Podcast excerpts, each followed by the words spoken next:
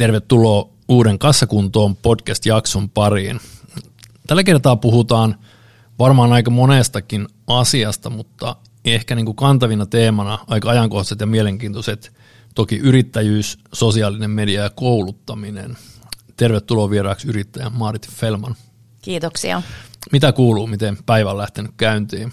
No tänään on lähtenyt oikein hyvin käyntiin, koska aamulla kun lähdin, niin oli todella keväinen tuoksu ilmassa ja lumet on sulanut ja sitten mä menin tuonne yhdeksän aikaa offiselle, niin siellä oli koulutus just alkamassa ja meillä oli vieraileva kouluttaja siellä lauteilla ja puhuttiin tänään verkkokaupan myynnin kehittämisestä ja siellä oli 30 yrittäjää paikalla meidän koulutustiloissa tässä Pitkämäen kadulla. Okei, okay. joo ja oli, nyt oli, sulla, mä, mä tiedän, että sulla oli lyhyt työmatka, koska itse käännyin toimistolle, mä näin, kun sä seisoit tuolla valoissa. Helppo siirtymä. Tota niin, kerro vähän lyhyesti omin sanoin, että kuka sä olet, ja lyhyt ehkä läpileikkaus siihen, että mitä sä oot tehnyt. Eli vähän työhistoriaa, mistä niin, ollaan tultu tähän kyllä. pisteeseen. Ja tietysti aina, aina kuulijoita kiinnostaa myöskin se, että millainen ihminen sä oot. Se nyt, mitä sä haluat, haluat itse asiassa millä tasolla kertoa. Mutta. No mä oon tosi pitkän linjan markkinointi ammattilainen, eli se tarkoittaa varmaan sitä tosi pitkää markkinointityöuraa ja pitkää kokemusta asiasta. Eli 90-luvun puolivälistä saakka tehnyt markkinointia ihan koko työurani ajan.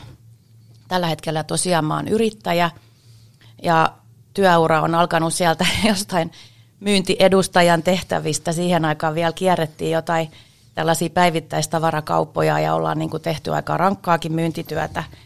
Sitten mä oon ollut MTVllä tekemässä television mainontaa, mainostoimistossa töissä, eli mainostoimistossa nähnyt kaikenlaista eri toimialan markkinoinnin tekemistä ja ollut ison kansainvälisen brändin markkinoinnin vastaavana Suomessa, eli tehnyt tota Schwarzkopf-brändiä – ja, ja tota, siihen aikaan oikeastaan kaikki markkinointi oli aika erilaista.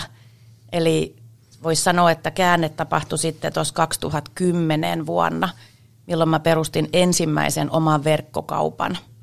Okay. Ja siitä sitten tavallaan alkoi se käsitys siitä, että nyt tämä markkinointi on verkossa ja rupesin sitten perehtymään kaikkiin digimarkkinointiasioihin ja ja 2010-luvun jälkeen, niin mulla on, tai 2010 vuodessa saakka, niin mulla on ollut aina verkkokauppa. Paitsi nyt ihan pikku hetki, me myytiin just meidän edellinen verkkokauppa pois viime vuonna, mutta nyt meillä on taas jo viriämässä uusi verkkokauppahanke tuolla meidän, meidän tota, yrittäjien mielessä ja vähän jo tehtykin siihen juttuja.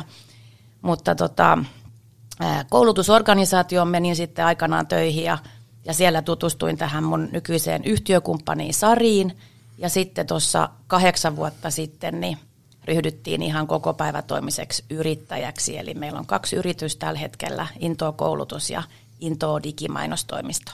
Okei, okay. mutta aika hieno, silleen, tai niin kuin ehkä luontevakin niputtaa sit se pitkä tekeminen, että omiin, omiin kansiin ja sitten ruvetaan myymään ja tekemään sitä ehkä vähän niin kuin itselleen, toi sun tarina vaan, niin kuin, tai polku, polku yrittäjäksi. Tota, semmoinen, mikä usein itsekin kiinnostaa ja toivottavasti myös kuulijoita, että mikä on ollut hankalinta, ja mä kysyn aika monelta sellaisen, että jos tätä kahdeksan vuotta taaksepäin yrittäjäuraa pohdit, niin mikä on ollut semmoinen ehdoton positiivinen yllätys ja mikä on ollut semmoinen, että on välillä niin kuin ehkä ollut jotain harmituksia kiukun väliltä se? No ei oikeastaan harmituksia. että silloin kun me lähdettiin yrittäjäksi, me oikein päätettiin, että me tehdään vaan kivoja asioita ja kivoja ihmisten kanssa hommia. Ja niin on käynyt. Eli mitään niin sellaista huonoa tässä yrittäjyydessä ei ole ollut. Päinvastoin mä ehkä jopa joskus mietin, että olisi tarvinnut ryhtyä jo aikaisemmin. Mutta sitten taas toisaalta se kaikki kokemus, mitä on tehty ja nähty ja varsinkin tässä oikeastaan se työkokemus siellä koulutusorganisaatiossa, pitkä työura siellä, niin se on mahdollistanut sen, että me voidaan tehdä nyt näitä asioita, koska me ollaan niin kuin molemmat pedagogisesti päteviä opettajia ja me tehtiin siellä niin kuin paljon semmoisia koulutus- koulutukseen liittyviä asioita, mitkä mahdollistaa nyt tämän päivän volyymin, millä me nyt tehdään sitä koulutusta. Mutta se täytyy sanoa, että siinä yrittäjäksi lähtemisessä, niin kahdeksan vuotta sitten, kun firma aloitettiin, niin se alkuhan oli ihan hirvittävä jännittävä. Et ihan oikeasti välillä meinas oksennus tulla, kun illan miettii, että ei herra jestas, mitä jos me niinku mitä jos me tehtiin järkyttävä virhe, me ei saada asiakkaita, me kuollaan nälkää. Se on ihan eri asia lähteä aikuisena yrittäjäksi. Aikuisena tarkoitan siis keski-ikäisenä, niin, niin. jolla on sitten jo niinku asuntovelkaa, kolme lasta ruokittavana ja, ja niin edelleen. Eli aikuisena yrittäjyys on ihan erilainen. Se on hirveä riski. Otettiin tietenkin velkaa silloin siihen alkuun, jotta me niinku elettiin se alku siinä. Että sä voi aikuisena enää olla ilman palkkaa. Se on ihan eri asia lähteä 20-vuotiaana yrittäjäksi. Sä voit syödä makaronia ja tonnikalaa niin kuin siinä ne kolme ensimmäistä vuotta, mutta aikuisena ei enää voi, hmm. sun pitää, sulla on velvoitteita. Se alku oli hirveän jännittävää. Me, me oltiin todella paniikissa välillä.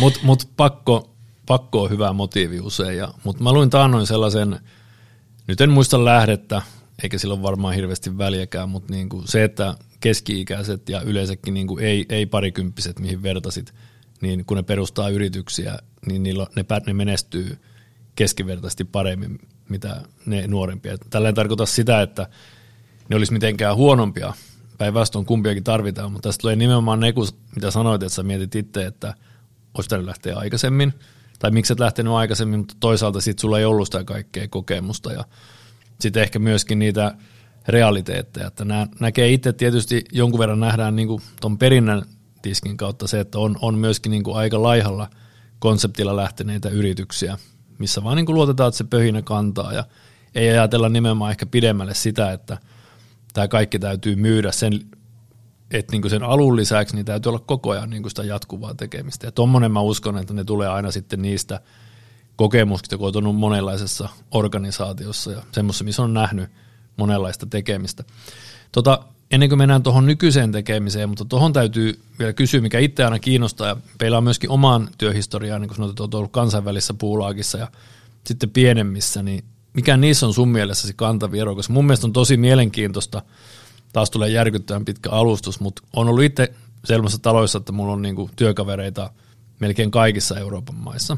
Ja sitten on ollut tosi pienissä, ja silloin aikanaan kun KTI alkoi, niin oli hieno mun mielestä taas. Isossa talossa on ne omat juttuunsa. Sä voit tehdä sillä omalla tontilla, ehkä jollain tavalla vapaastikin, mutta sitten tavallaan mitä pienempi, niin kaikki mitä sä teet, niin se näkyy heti, hyvässä ja pahassa, että voi niinku kokeilla rohkeasti. Niin mitä, miten toi näkyy tämän päivän sun tekemisessä? Mitä se on antanut? No siis kaikista on jäänyt totta kai hirveästi käteen. Se on ihan, ihan selvä asia, että se osaaminen on niinku tullut tässä rakentunut niinku vuosien, vuosikymmenien kuluessa. Niin tota, ää, miten se on sitten jäänyt niinku tähän päivään, niin kyllä se on mielenkiintoisempaa olla niinku pieniä pienten juttujen kanssa tekemisissä. En tarkoita siis pieniä mitenkään väheksyen, mutta se on just näin, niin kuin siinä näkyy tavallaan se, se että mitä voidaan saada aikaan vaikka markkinoinnilla. Sitten taas jos mä mietin sitä mun työkokemusta kansainvälisestä bränditalosta tai brändistä, niin tota, sehän oli tarkkaa säädelty, eli saksalainen päämies siellä sääteli aika tarkkaa, että mitä kaikkea saadaan tehdä ja se oli niin kuin ihan, ihan erilainen asia. Mutta nyt kun tehdään jotain juttuja, niin meillä on aina tietenkin tota, tar- tavoitteena saada myyntiä, eikä sitä viestintää ja markkinointia tehdä vaan niin kuin huvin vuoksi, vaan se tehdään myynnin vuoksi. Niin, niin aika hyvä lause. Ää, toi on nimenomaan ehkä se ongelma myöskin monella markkinointiosastolla. Tätä oli hyvä vastaus, koska just ehkä sitä hainet monessa näissä isoissa organisaatioissa saattaa olla joskus sellainen – tapa, että niin kuin ne osastot kilpailee keskenään ja varsinkin myynti ja markkinointi. Markkinointi haluaa pöhinää ja myynti haluaisi tehdä myyntiä. Ja mitä pienempi talo, niin kuin meilläkin, vaikka tässä nytkin ollaan, ollaan, ollaan kasvettu kovasti, mutta silti, että kaikki mitä tehdään markkinointia, niin se peilaa vain ja ainoastaan, että mitä sillä, se, sillä näkyvyydellä ei kukaan osta mitään, tai tavallaan ostaa, mutta tiedätkö, mitä tarkoitan, että se ei, se, se semmoinen ylimääräinen pöhinä, niin se ei ehkä ole se, mitä halutaan, vaan se, että kaikki mitä tehdään, niin kaikilla halutaan tehdä. Olla myyntiorganisaatio, vaikka, vaikka mitä muuta ulospäin. Niin, mä oon aina ollut tosi myynti, erittäin myyntihenkinen, eli kyllä mä niin kuin mieluummin on tavallaan siinä myynti puolella vähän kuitenkin, että se markkinointi aina tähtää sinne myynnin tekemiseen. Ja silloin kun tehdään jotain tosi isoa, vaikka Schwarzkopfin brändiä, niin se on ihan selvää, että se, että minkälaisia juttuja mä teen siellä myynti tai siellä markkinointiorgani, markkinointiosastolla, niin sitten taas se myynti tapahtuu siellä myyntipuolella, niin ne Kyllä. on vähän kaukaa toisistaan ja sille ei tavallaan aina ollut suoraa yhteyttä sen myynnin niin kuin saavuttamiseen, että siellä tehtiin vähän erilaisia juttuja. Mun mielestä ilman muuta on kiehtovampaa olla pienemmissä organisaatioissa. Kyllä. Joo, ja se näkyy nopeammin. Et nyt niin tietysti mietin, koitan miettiä itseäni tuommoisen Svartkofin kalkata niin siellä ehkä se jänne on pidempi, millä haetaan jollain, kun taas sitten pienemmissä, niin kuin nytkin mä viikonloppuaikana itse rakensin yhden Facebook-kampanja ja löin tulille sen ja alkuviikosta näki heti, että mitä sieltä tulee, niin tuosta mä niin tavallaan tykkään, että se on, voi puuttua nopeastikin asioihin. Hei, mennään sitten tuohon, tota, niin, että mitä sä nyt teet ja mitä te teette, niin kerro vähän tuosta Intoosta. Joo, meillä on tosiaan kaksi yritystä, eli Into koulutuspuoli on se meidän niin kuin suurin, suurin tekeminen tällä hetkellä, eli koulutetaan yrittäjiä.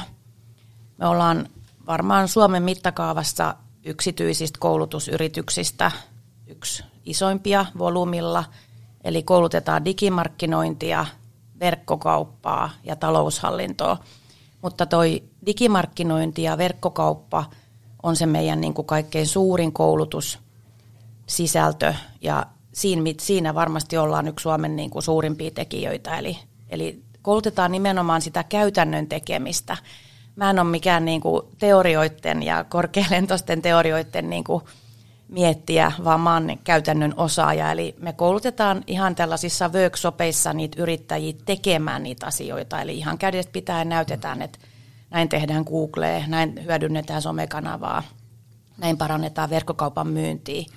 Hmm. Eli, Eli hyvin konkreettisia asioita koulutetaan. Et tota, niin, niin, meillä on satoja yrittäjiä vuosittain – meidän koulutuksissa.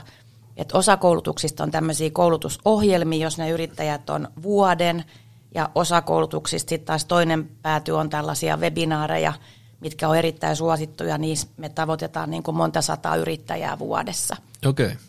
Tota niin, mennään tuohon vielä, mutta on pakko kysyä tuossa taloushallinnon puolesta, niin minkälaisia, minkälaisia koulutuksia, koska äh, nyt kun tuossa aikaisemminkin juteltiin, että meillähän on ollut myös oma tilitoimisto, se ei ole enää, enää meidän, että siitä on tehty liiketoimintakauppa, mutta tota niin, on tiedossa sellainen, että se ala on sellainen, missä olisi valtavan paljon töitä, mutta siellä on aito tekijäpula, ja se on, se on oikeasti aika iso ongelma. Niin, ja tää, tätä en, niin kuin, tätä en itsekään, niin kuin, en, en tutustunut tuohon puoleen paremmin, niin, mutta avaa vähän, koska toi on sellainen toi on mun mielestä yksi semmoinen potentiaalinen tulevaisuuden niitä ammatteja, missä saattaa olla paljon sellaisia piilotyöpaikkoja. Kaikki tuskailee samaa idean kanssa tai saman ongelman kanssa. Esimerkkinä mä tiedän paljon tilitoimistoja, mitkä ei voi pitää henkilökunnan esimerkiksi yhteystietoja sivulla, koska ne rekrytään pois sieltä. Pula on niin kova.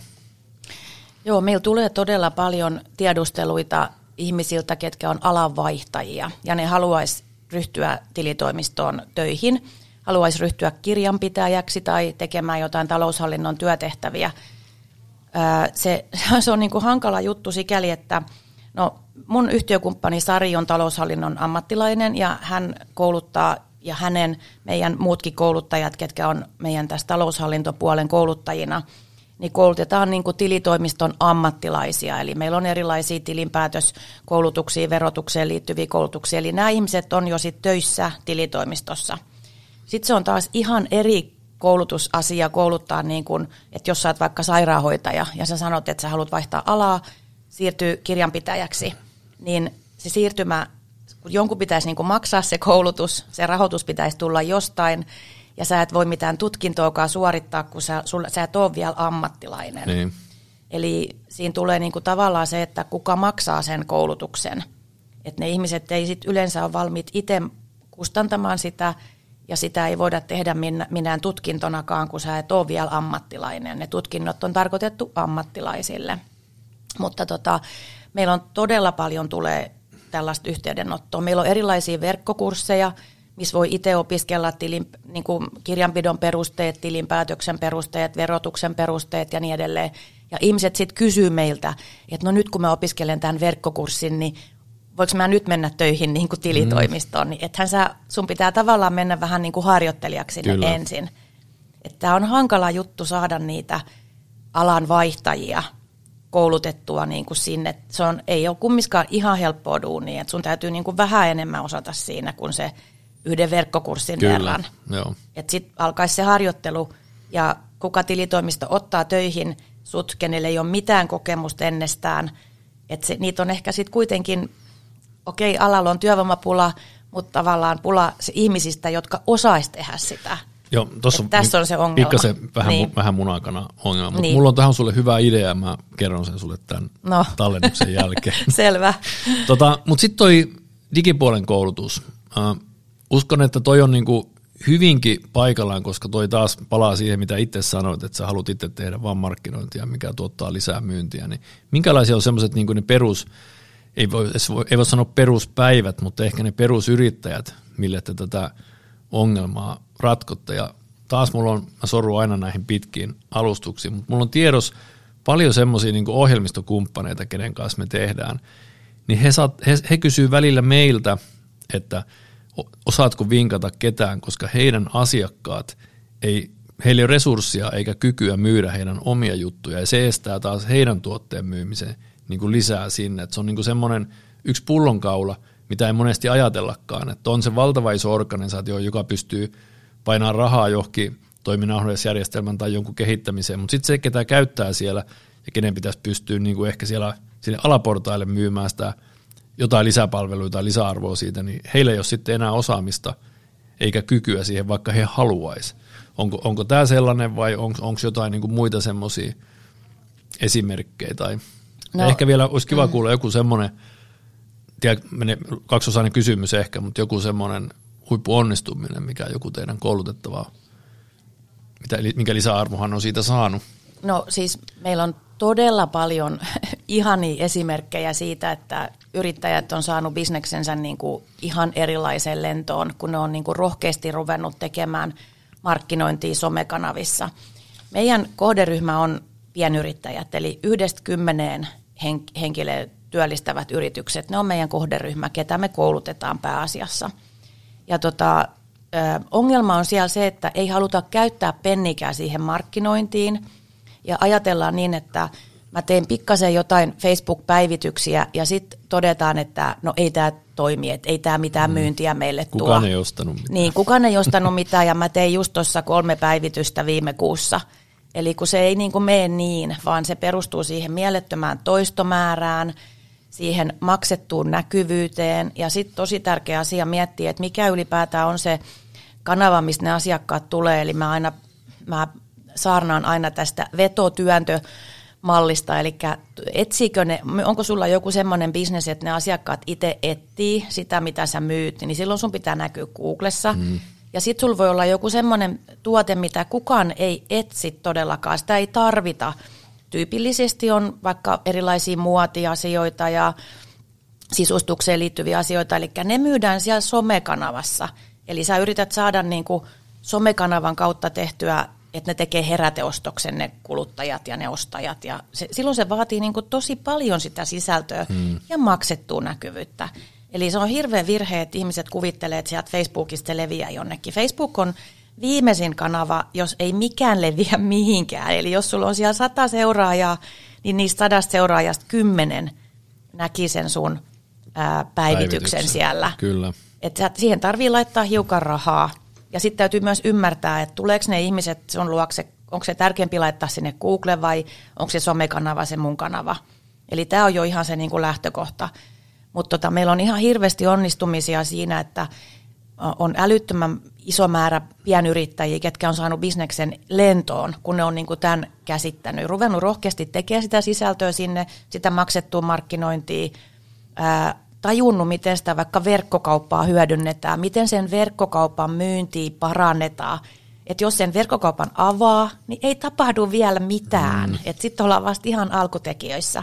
Että me neuvotaan, että miten sen verkkokaupan saa niin kuin sitä konversiota kehitettyä. Mulla on ihan niin kuin esimerkkejä aina koulutuksissa, että teen näitä ja näitä asioita. Mä voin sanoa kaikille heti siitä verkkokaupasta, että nämä ja nämä asiat sulla on pielessä. Teen nämä nyt ensin kuntoon. Turha laittaa markkinoinnin kanssa tänne ihmisiä, jos sun verkkokauppa on, sit puuttuu keskeisiä asioita, kukaan ei osta. Kyllä. Se on just näin. Tota niin, äh, mitkä on semmoinen, tuohon verkkokauppaan vielä, koska toi on hyvä pointti, just kat, on katellut paria omiin harrastuksiin liittyviä juttuja, niin verkkokauppa on ollut sellaisia, on törmännyt, mikä on esimerkiksi tosi, se, se saattaa olla visuaalisesti ihan ok, siinä on ollut aika helppo löytää, mutta sitten miksi ostaminen ja maksaminen on tehty siellä niin, kuin niin hankalaksi ja niin asiakkaan tai heidän oman tapansa lokeroida ne maksutavat, että se jää sen takia tilaamatta. Niin mitkä on sun kolme steppiä hyvää verkkokauppaa? Onko jotain semmoista, niin kuin, jos joku haluaa nyt perustaa verkkokaupan tai miettiä, niin se tulee totta kai teidän koulutukseen, mutta jos se kuulee niin sun kolme tärkeintä steppiä, tai ehkä järjestyksessään kolme steppiä, mitkä täytyy olla kunnossa? No mä sanon neljä steppiä, koska okay. neljä asiaa pitää olla verkkokaupassa kunnossa. Eli myynnin, myyntiä kehitetään verkkokauppaa. Se on tämmöinen 4K-malli. Eli ensimmäinen on kävijämäärä. Pitää saada kävijöitä. Se on ensimmäinen K. Ellei siellä ole kävijöitä, niin ei tule myyntiikään. Eli verkkokauppa on niin kuin kauppa autiolla saarella. Ei ole minkäänlaista ohikulkijaa. Ei minkäänlaista. Sinne pitää hankkia kävijöitä. Toinen asia on sen verkkokaupan konversion kehittäminen, eli se, että kuinka moni ostaa niistä kävijöistä. Ja siellä on monta monta asiaa. Pitää olla hyvää sisältöä, pitää olla hyvät maksutavat, hyvät toimitustavat, pitää olla hyvät kuvat. Siellä on tosi tosi paljon asioita, arvosteluita, herättää luottamusta sen verkkokaupan. Eli se konversion kehittäminen, se on iso iso asia. Jollei sitä tee, niin ei tule myyntiin sieltä verkkokaupasta. Kolmas asia on keskiostoksen nostaminen. Eli kun se kävijä saadaan sinne, niin sillä tarvitsisi pystyä myymään vähän lisää. Varsinkin, jos sä myyt jotain alle 30 hintasta tavaraa, niin se keskiostos jää liian pieneksi, niin silloin se asiakkaan hankintakustannus, kun se, mitä siihen menee rahaa, niin se 30 keskiostos on liian pieni, eli pitäisi myydä vähän enemmän. Kyllä. Ja se on se kolmas asia, eli erilaisilla kampanjoilla, lisämyyntitempuilla, ää, tuotteiden niin kuin kustomoinneilla ja tämmöisillä asioilla saadaan nostettua sitä ää, keskiostosta. Ja sitten kolmas on se kate, eli ei kannata tehdä semmoisia huonoja kampanjoita, mikä syö sun katteen. Niin, niin. Eli rakentaa fiksuja kampanjoita, että se kate pysyisi mahdollisimman hyvänä. Niin nämä neljä koota on se, mistä mm. meidän koulutukset aina koostuu. Eli sitten lähdetään purkamaan näitä neljää koota ihan yksitellen, että mitä tehdään, että saadaan tämä paremmaksi. Aika hyvät ja konkreettiset ja toi, toi on varmasti niin kuin moni, monelle semmoinen ongelma, mitä ei ole ajatellutkaan. No itse asiassa nyt kun mietin, noihan pätee kaikki samat ihan kivijalkaan. Tuo oli hyvä vertaus toi, että sulla voi olla verkkokauppa, niin niin kauppa-autiolla saarella, missä ei ketään käy. Et moni ehkä tekee sen liian teknisesti ja miettii sitä, että se on nyt teknisesti viilattu viimeisen päälle, mikä pitää olla toki omansa, mutta jos ei sinne ketään tule, niin ei kukaan sitä mitään osta. Tota, siinä on varmasti montakin kanavaa ja tapaa hankkia niitä kävijöitä, mutta tuommoinen täytyy vielä palata.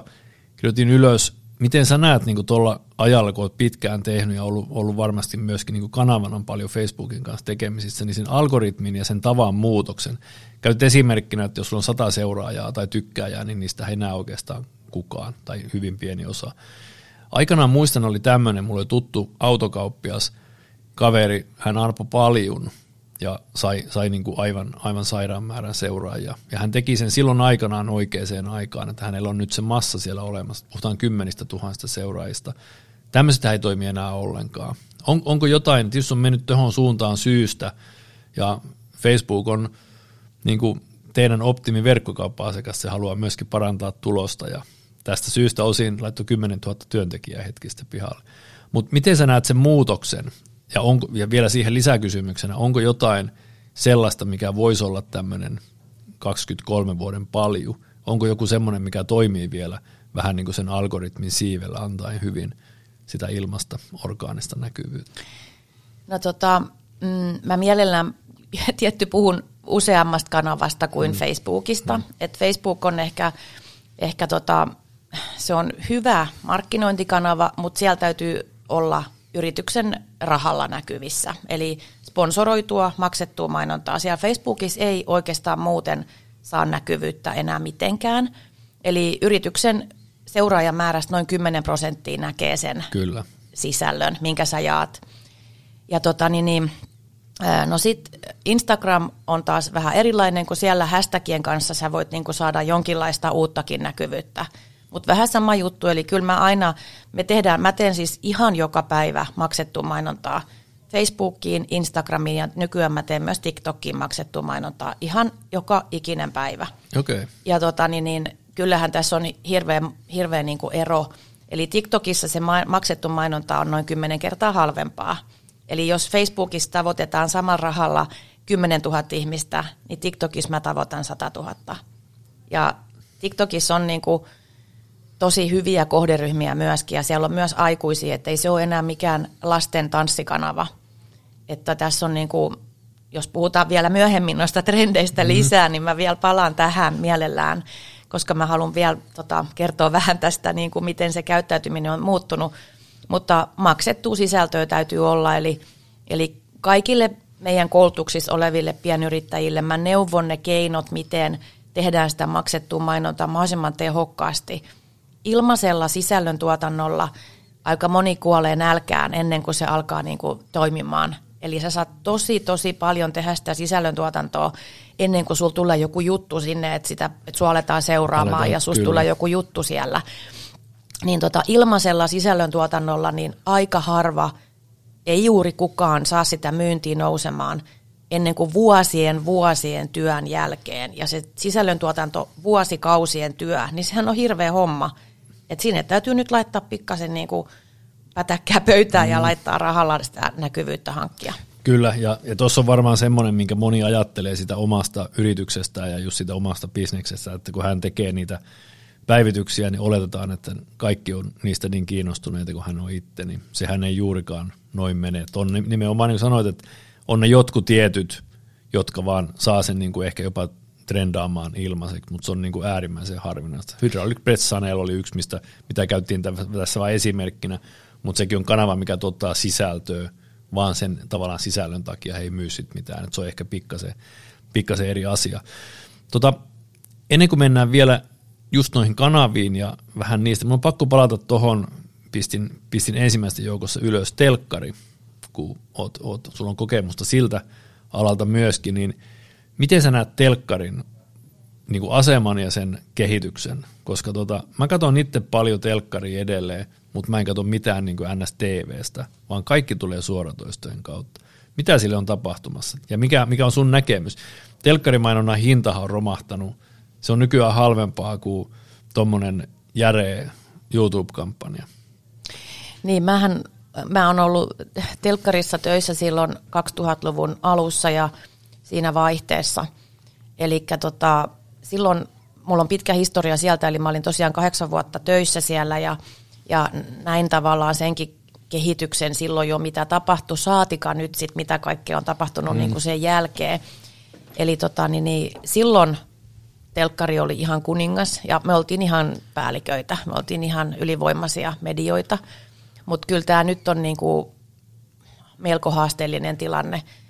Eli tota, eihän eihän niin nuoremmat sukupolvet, niin eihän ne, telkkari ei merkitse niille mitään, pelkästään ei. suoratoistopalvelut, Kyllä. eli katsotaan pelkästään jotain Netflixiä tai, tai Viaplayta tai mitä ikinä näitä maksullisia kanavia. Meilläkin kotona on varmaan kolme maksullista kanavaa koko ajan niin kuin päällä ja niitä sitten vähän vaihdellaan, että kuka haluaa katsoa mitäkin sarjaa mistäkin.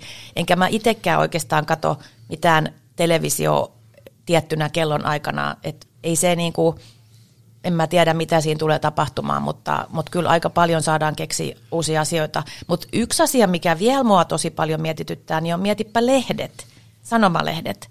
Eli kun mä näen mun omista lapsistani, jotka on niin kuin, nuorin on 13-vuotias ja meidän vanhimmat lapset on 20 ja 21, niin eihän nämä 20 niin kuin sanomalehden lukeminen, niin ne on ihan, että häh, miksi ihmeessä Kyllä. tämä sanomalehti on olemassa, kun nämä uutiset on niin kuin jo vanhentuneita siinä vaiheessa, kun se lehti vaikka tulisi meille. No meillä tietenkin me katsotaan digilehteä, mutta anyway se on kumminkin sanomalehti. Kyllä. Et eihän se kosketa mitenkään heidän elämää, ei mitenkään. Et nyt tulee niinku semmoinen sukupolvi, jolla on ihan uusia medioita. Et täytyy tapahtua aika paljon, että saataisiin nämä uudet sukupolvet niinku perinteiseen televisioon tai perinteiseen sanomalehteen. Ja se voi olla, ja onkin varmaan ihan tekemätön paikka. Että no on monet, se. monet kustannustalothan kipuilee sen kanssa, ja sitten he yrittävät erilaisia digivaltauksia, että ne on ostanut, ostanut digitoimistoja ja haluavat kovasti sinne. Ja toi hyvä esimerkki, toi jälkikasvu, aika saman, samanikäisiä kuin sinun vanhemmat omat, niin mä jopa usein mietin sitä ja kysyn, että miten he ostaa omia asioita, mitä he ostaa. Että niin pitäisi, se olisi niin hölmöintä olla kuuntelematta sen ikä, sitä ikäryhmää ja tota, sitten tehdä vaan niin se omaan, että nyt pannaan lehteen, tämä on hyvä juttu, vaan nimenomaan, että kun tämmöiset, ketkä ei lue lehtiä, ja, mutta käyttävät paljon aikaa verkossa, niin mistä ne saadaan kiinni. Ja siellä kuulee itsekin semmoisia kanavia, että en mä välillä niin kuin kuullutkaan niistä, ja on jotkut semmoiset, mi- mihin en ole edes yrittänyt. En ole Snapchattia koskaan edes, pitäisi ehkä, mutta mut ei vaan – mä oon ehkä liian vanha sinne. Niin. Nyt on pakko sanoa tähän, kun tämä keskustelu lähti tähän niin nuorten käyttäytymiseen, niin, niin mun silmiä avasi tässä vähän aikaa sitten keskustelu tyttäreni kanssa, jonka, jonka kanssa keskusteltiin Googlesta ja hakemisesta, eli miten haetaan jotain asiaa. Niin tota, hän sanoi, että miksi mä mitään Googlesta hakisin? Mitä ihmettä sä horiset? Mitä sillä Googlella on virkaa? Että kaikki haetaan TikTokista.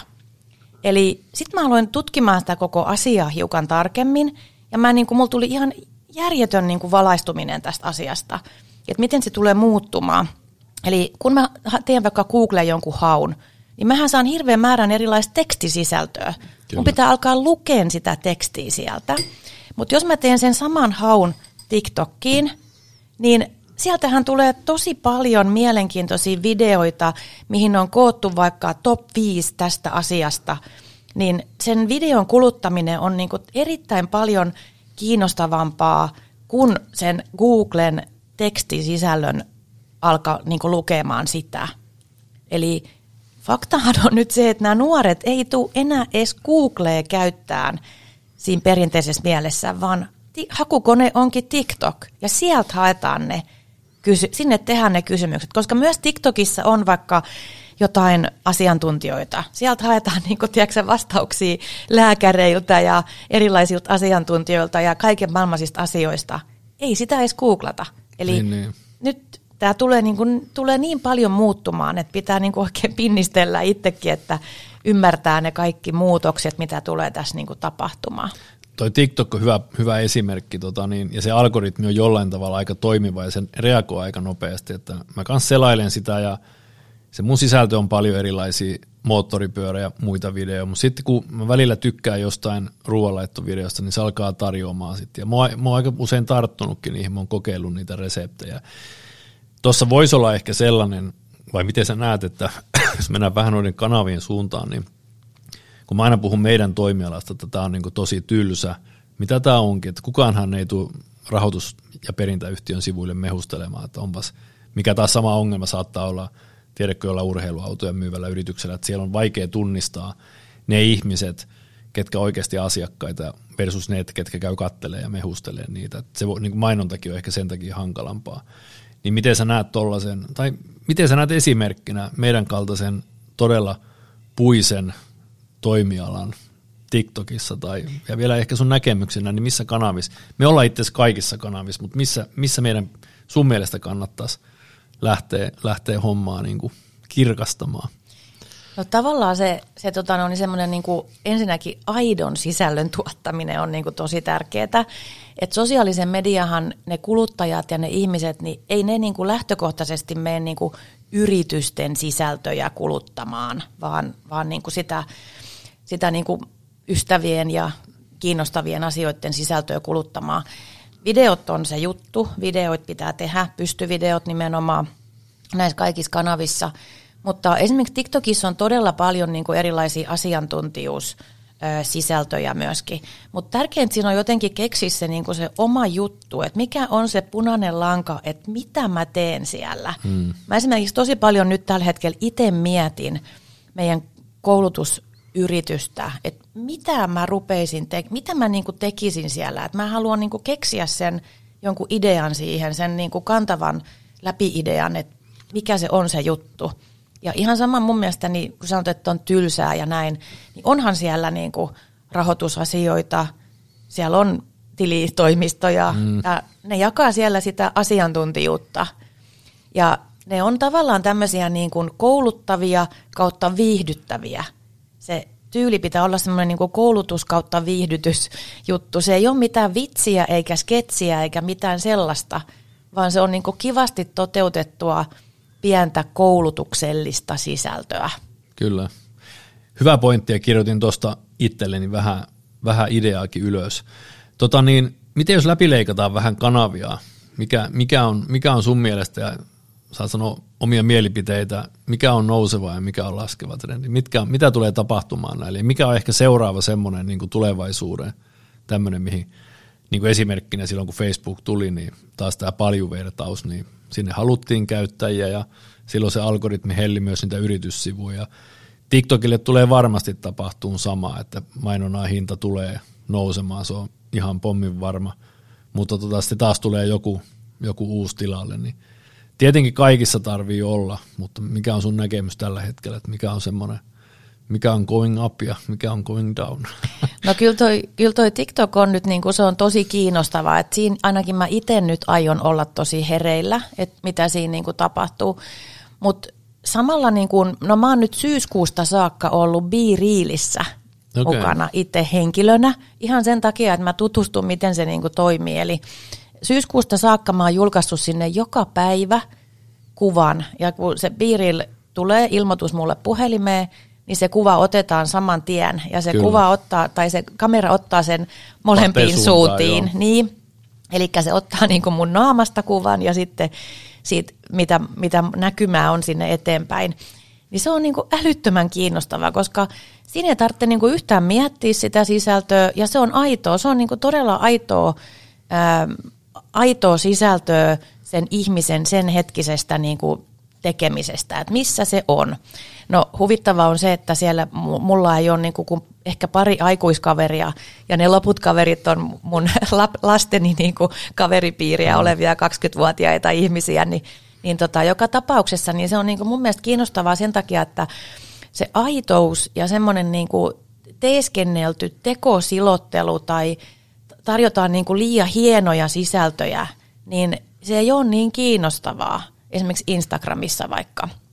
Eli se ei ole niin kuin aitoa, vaan siellä tietenkin näytetään ne parhaimmat, hienoimmat ja kauniimmat näyteikkuna. näyteikkuna niin. niin. Eli kodistakin näytetään joku superstylattu kuva, vaikka sitten arki voi olla sen kameran takana ihan täys kaos tai mitä tahansa. Niin kyllä porukat kiinnostuu niin kuin niistä aidoista asioista – ja se aitous on tavallaan se juttu. Sitä mä en esimerkiksi tiedä, miten vaikka joku biiril tulee, niin kuin, miten se muuttuu niin kuin bisnekseksi, että pystyisikö sitä jotenkin hyödyntämään niin kuin mainoskanavana jonain päivänä, tarjoako ne jotain semmoisia niin juttuja sinne, mitkä olisi niitä tällaisia yrityssisältöjä ja näin, että nythän tämä on ihan vaan tällaista Kyllä. leikkiä tavallaan.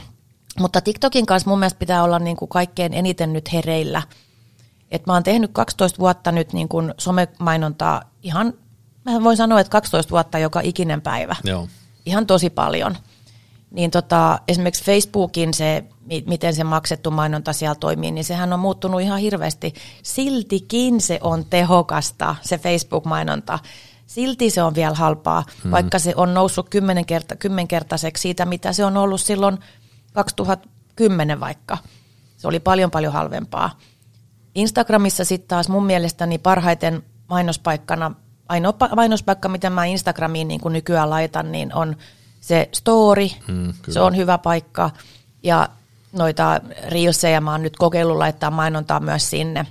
Eli video, pystyvideo, se olisi, olisi niin kuin se mainostyyppi ja se mainosmuoto.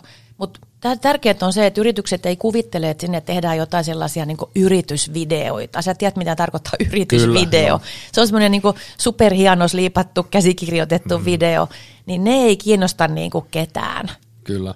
Meneekö markkinointi vähän silleen, tai toisaalta oliko, olivatko he silloin aikaansa edellä? Muistatko sellaisen telkkariohjelman kuin Kontsu TV?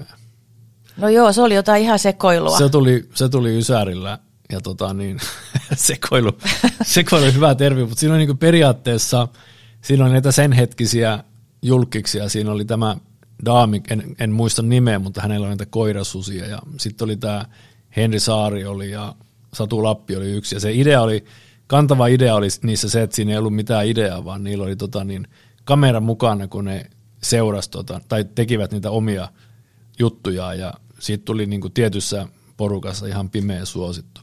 Sen jälkeen on tullut niin kuin erilaisia kaikkea tosi TVtä ja semmoista, mikä on niin kuin enemmän ja enemmän sellaista jon, jonkunlaista tiedätkö, siistiä tai luvallista tirkistelyä, että sä voit katsoa ihmisten arkea.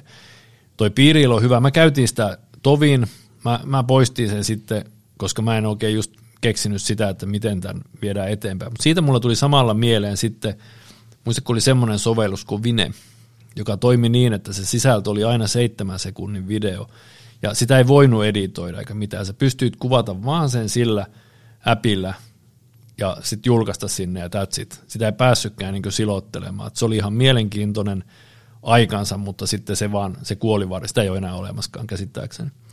Ja sitten tuli tämmöiset reelsit, ja että se, se niin menee sinne suuntaan. Mutta mikähän on se seuraava steppi?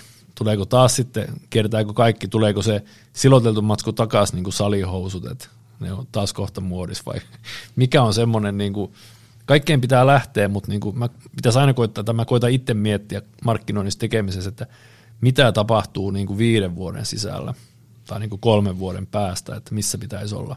Sitten on olemassa se matsku. No erittäin vaikea sanoa, että ei, ei ole kristallipalloa kyllä varmaan nyt kellään, eli, eli tota, eihän kukaan olisi oikein tai osannut ennustaa välttämättä esimerkiksi TikTokin tällaista niin kuin suosiokaa, että jos mä vuosi sitten puhuin koulutuksissa, niin mä sanoin niin kuin kaikille, että keskittykää vaan siihen Facebookiin ja Instagramiin ja niihin sisältöihin, koska teillä on paljon vielä sieltä otettavaa, niin kuin totta onkin. Ja TikTokin sisältö on tosi vaikea tehdä. Se on tosi nopeatemposta. Ne kaikki tota, niin, niin tähtihetket pitää niin kuin täräyttää siihen heti ensimmäiseen sekuntiin, ensimmäiseen sekuntiin että siinä on niin kuin kolme sekuntia aikaa tehdä vaikutus ja se joko se katselija swipeaa sut eteenpäin tai jatkaa kattomista. Niin se on aika haasteellista monille pienyrittäjille. Eli kyllä niiden on helpompi nyt kuitenkin vielä tavallaan niissä perinteisissä somekanavissa niin kuin menestyä, eli Facebookissa ja Instagramissa. Mutta ei olisi kukaan, jos mä sanon niin kuin omaa puhettani vuosi sitten, niin kyllä mä en TikTokia ottanut ollenkaan vakavasti. Mä ajattelin, mm. että siellä tanssitaan vaan ja lauletaan ja vedetään jotain huulisynkkaa sketsihommaa. Kyllä. Mutta nyt mä oon eri mieltä.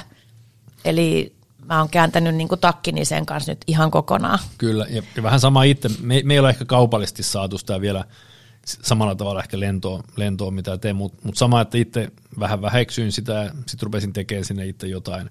Mulla on jotain omia videoita siellä on hämmästynyt niistä näyttökerroista. Ja sitten hyvä esimerkki silleen, tota niin, siinä samassa tuolissa istunut Toni, Toni Suominen, kenellä on tämmöinen autofirma kuin Nenifab, ja hän entisöi nyt lähinnä esimerkiksi Porscheja ja tekee sitä todella omalla tavallaan ja tekee tosi autenttisesti. Hän syö iltapalaa ja selittää videoita ja sitten hän räppää siellä vielä ja hänellä on niin kymmeniä tuhansia seuraajia ja tiedän, että sen kautta on saanut varmasti ihan niin oikeita, oikeita sisältöä tai sisältöä kuin kauppaa.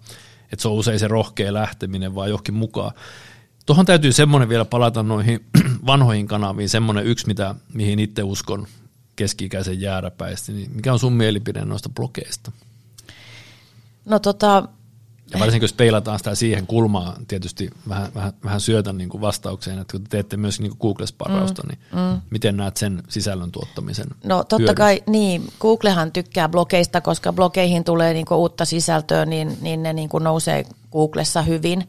Eli kyllä yritys saa sen blogien kautta niin kuin pystyy parantamaan sitä omaa Google-löydettävyyttään tosi hyvin, koska Googlessa se on niin huono asia, että sulla on vanha, niin sanotusti niin vanhentunutta sisältöä, eli sitten kun sulla on nettisivut ja niille ei ole tehty vuosikausiin mitään, Kyllä. niin Google ei niin enää näytä niitä, koska Google ajattelee niin, että täällä ei ole mitään relevanttia uutta sisältöä enää, niin se mieluummin tietenkin tuppaa niitä uusia sisältöjä, eli tavallaan blogeihin tulee luontevasti sitä uutta sisältöä koko ajan, mutta se, että miten paljon niin kuin ihmiset jaksaa lukea enää nykyään niitä blogeja, niin kyllä blogin, semmoisen niin perinteisen tekstiblogin, ähm, kyllä se on niin kuin aika syrjää jäänyttä. Kyllä. Et kyllä niitä on edelleen, mutta en mä esimerkiksi itse niin kuin jaksa mitään blogeja enää lukea. Et kyllä mäkin kulutan sitä videosisältöä enimmäkseen. Eli ehkä blogit on siirtynyt vaikka näihin podcasteihin tavallaan. Mm. En mä jaksa lukea niitä se, blogeja se on totta. enää. Niin. Mä, mä itse nämä blogit on siinä hyvä, että ne ehkä laskee hakukoneen hintaa ja sitten blogi on tavallaan niin kuin luettu video siinä mielessä, että niitä harvoin luetaan silleen, että menenpäs nyt katteleen tota, mutta mut niin se nähdään niin, että jos sä etit ratkaisua johonkin ongelmaan, niin sä käyt katsomassa sen sieltä ehkä blogista, mikä nousee helposti sen maksetun mainoksen rinnalle. Mutta tuohon podcastiin sanoit, että mun piti siitä vielä tähän loppupuolelle kysyä, niin mitä sä oot podcasteista mieltä kanavana? Koska nyt, niin kuin sanoin, tuossa juteltiin ennen aloittamista, niin nyt on ollut hauska nähdä, kun tämä on nyt joku jakso 45 is ehkä, mitä on, mitä on tehty, niin tota, hyvin moni, ketä on ollut vieraana, niin ne on sen jälkeen perustanut oman podcastin, että on silleen kiva nähdä, että se on niin kuin se, moni muukin näkee sen, koska mulla on näkemys, mitä lisäarvoa tämä on tuonut meitä, eikä se ole mikään, mikään salaisuus. Mehän tehdään tätä vain ainoastaan tietysti se, että okei, on mielenkiintoista tutustua ihmisiin, Esimerkiksi oli tosi kiva, kun sä tulit, oli, on ollut oikeasti kiva jutella ja tutustua. Mielenkiintoisia ihmisiä on kaikki ollut, ketä on ollut juttelemassa. Mutta meillä on paljon sellaisia keissejä, että asiakas ottaa meihin yhteyttä ja tota, niin ne saattaa mainita, että niin, soitin muuten sen takia, koska kuuntelin sen ja sen podcastia. Sitten ne haluaa pari sanaa vaihtaa siitä, että sen tyypin kanssa oli ihan eri mieltä ja se oli taas tosi mielenkiintoinen. Tämä on niin kuin, ehkä jotain sinne suuntaan, onpas järkyttävän pitkä alustus taas, mutta se paljon vertaus, että se huomio on vielä aika, tai se on käytännössä ilmassa, se on mun sijoitettu aika. Mutta tota niin, mikä on, sun, mikä on sun näkemys? Tuleeko teille podcast-koulutus esimerkiksi yrittäjille joku päivä? No voi ihan hyvin tulla. Mä näen tämän tosi niin kuin mielenkiintoisena mediana. Eli mehän vedetään tällaisia ilmaisia webinaareja, ja mä kutsun niitä minikoulutukseksi, eli ne meidän tekemät webinaarit on puolentoista tunnin mittaisia ja ne on oikeasti hyödyllisiä, eli mä niin kuin oikeasti tarjoan sitä hyötysisältöä, että se ei ole mikään meidän myynti, myynti niin kuin webinaari, niin tämä podcast tavallaan, niin kuin sanoitkin, niin silloin niin kuin joku kaupallinen tavoite myöskin, että ei sitä niin kuin huvikseen tavallaan tehdä. Mutta joo, siis näen ehdottomasti tämän erittäin mielenkiintoisena mediana. Mua itse, mä oon suurkuluttaja, mä kulutan tosi paljon podcasteja, äänikirjoja. Mä, mulla on koko ajan äänikirja niin kuuntelussa tai joku podcasti ja mä vaihtelen niitä ja kuuntelen kaikkea mahdollista. Aina kun mä talutan koiraa tai tiskaan tai viikkaan mm. pyykkiä, niin mä kuuntelen jotain aina. Mutta tota, itseäni mua vaivaa vähän se, että on niin monta niin kuin maksullista tavallaan podikanavaa, ja mä maksan yhtä, joo mä maksan nyt suplaa vaikka, mutta sitten joku podi taas on jossain näissä eri kanavissa, että se on vähän semmoinen pirstaloitunut, että se mua itse vähän vaivaa, että en mä niinku oikeasti näe, että mä maksaisin kahta eri maksullista niin, podikanavaa. Ne pitäisi niputtaa, niputtaa Niin, mutta toki niin kuin jossain Spotifyssa niin on hyvin tarjolla niitä. Tällaisen bisnekseen liittyvää niin on kuitenkin suhteellisen vähän – ja itse asiassa täytyy sanoa, että se mitä mä oon kaivannut, niin on tällaisen niin kuin keski-ikäisen ihmisen podeja. Että tosi paljon on tällaisia nuori, nuorten, hmm. jotka ei mua sitten taas kosketa mitenkään. Eli kaikenlaisia sinkkutreffi, erilaisia 2-30-vuotiaiden ongelmia käsitteleviä podeja, niitähän on ihan hirveän paljon. Kyllä. Ja ne on monta kertaa aika tämmöisiä niin kuin sekoilujuttuja, että ei, ei jaksa itse kuunnella, vaan mä oon katsonut, että no mitä kaikki näitä nyt onkaan. Mutta tota, mä yritän kuunnella yrittäjyyteen liittyviä asioita, bisnekseen liittyviä asioita, koska niistä kanssa oppii hirveästi, jos ne on hyviä. Mutta mä oon tosi kriittinen niissä, että heti jos se ei ole hyvä, niin mä äkkiin laitan sen veke ja siirryn seuraavaan. Seuraava, niin. Hei, yksi, yksi juone tähän vielä pakottaa tämmöinen tässä sivusta poimittuna, niin mainittiin ton, ja uskallan käyttää termiä, kun kumpikin ollaan, ollaan tässä varmasti keski-ikäisiä, niin tota, myydäänkö keski-ikäisille liian vähän asioita?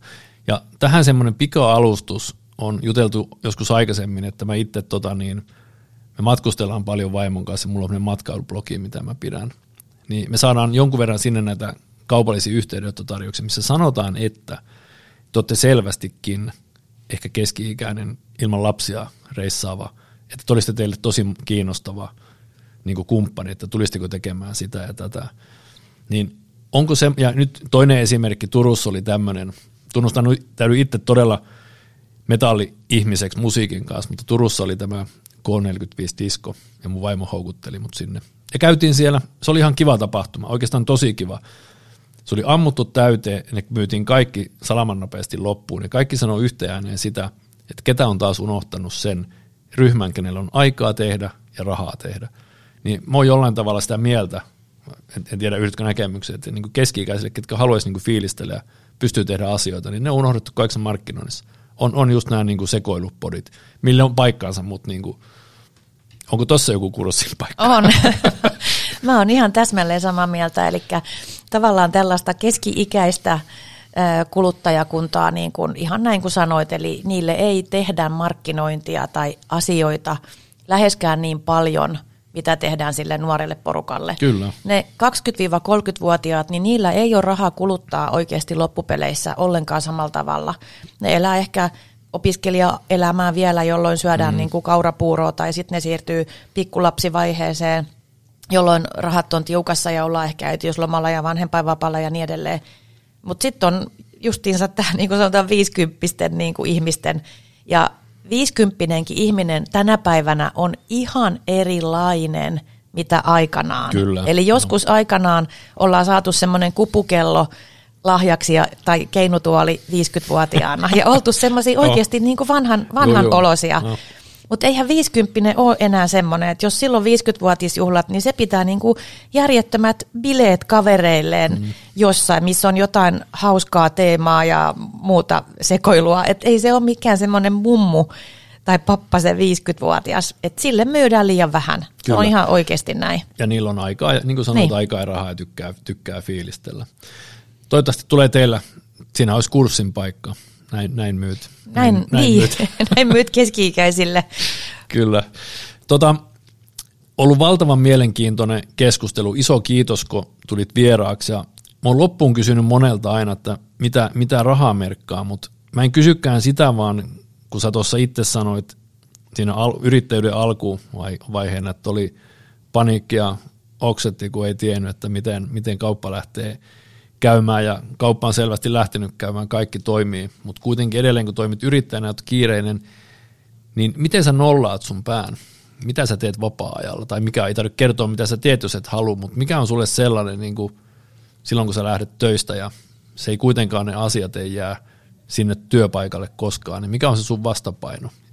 Mikä on sun vinkki sellaiselle, joka tuskailee saman idean kanssa? No mä en ole, no joo, on totta kai on niinku omi juttuja. Mä oon elänyt niin pitkään semmoista niinku lapsiperheelämää, eli meillä on vielä 13-vuotias on meidän nuorin lapsi ja vanhimmat on nyt just muuttanut omilleen, eli kun on kolme lasta, kissa, koira, mies, purjevene, mökki, niin niistä, no niitä niistä se sitten niinku tavallaan koostuu. Eli me ollaan tämmöinen himo-veneilijä perhe oltu aina, eli mä oon veneillyt koko ikäni ja tota, 20 vuotta ollut perheellä vene, nyt on ollut viimeiset 10 vuotta purjevene ja me, sitten kun me ollaan kesällä, niin me ollaan viidestä kuuteen viikkoa yhtä putkeen siellä veneellä, okay. me tehdään tosi pitkiä, pitkiä reissuja ja viime kesänä hankittiin mökki ja nyt on tulos ensimmäinen kesä, kun on sitten venettä ja mökkiä ja katsotaan, mihin, miten, sitten, miten se aika jakautuu niin niiden välillä. Okay. Mutta kyllä toi saaristo ja meri, niin se on mulle tosi tärkeä. Et nyt kun on pitkä talvi ja ei päästä mihinkään, niin tämä on aika vaikeaa. Niin, niin. Et kyllä mä tosi kovin odotan sitä, että talvi taas menee ja päästään niin kuin merelle. Tiedän, tiedän tunteen, mm. mutta hyvin on, eli tasapaino työ ja harrastusten välillä. Ja... Niin, mä oon ollut aina niin kuin kova tekemään ja sellainen, että mä en ole mikään tämmöinen hidasta elämää ihminen. Että mä haluan tehdä paljon asioita ja mä oon ollut niin innostunut aina niistä työasioista, että mä en niin kuin koe sitä raskaana. Että vaikka mä iltaisin tutkin jotain Googlen toimintaa, niin en mä koe sitä, että se on työtä, mm. vaan mä oon ollut vaan siitä niin kiinnostunut ja innostunut siitä tekemisestä.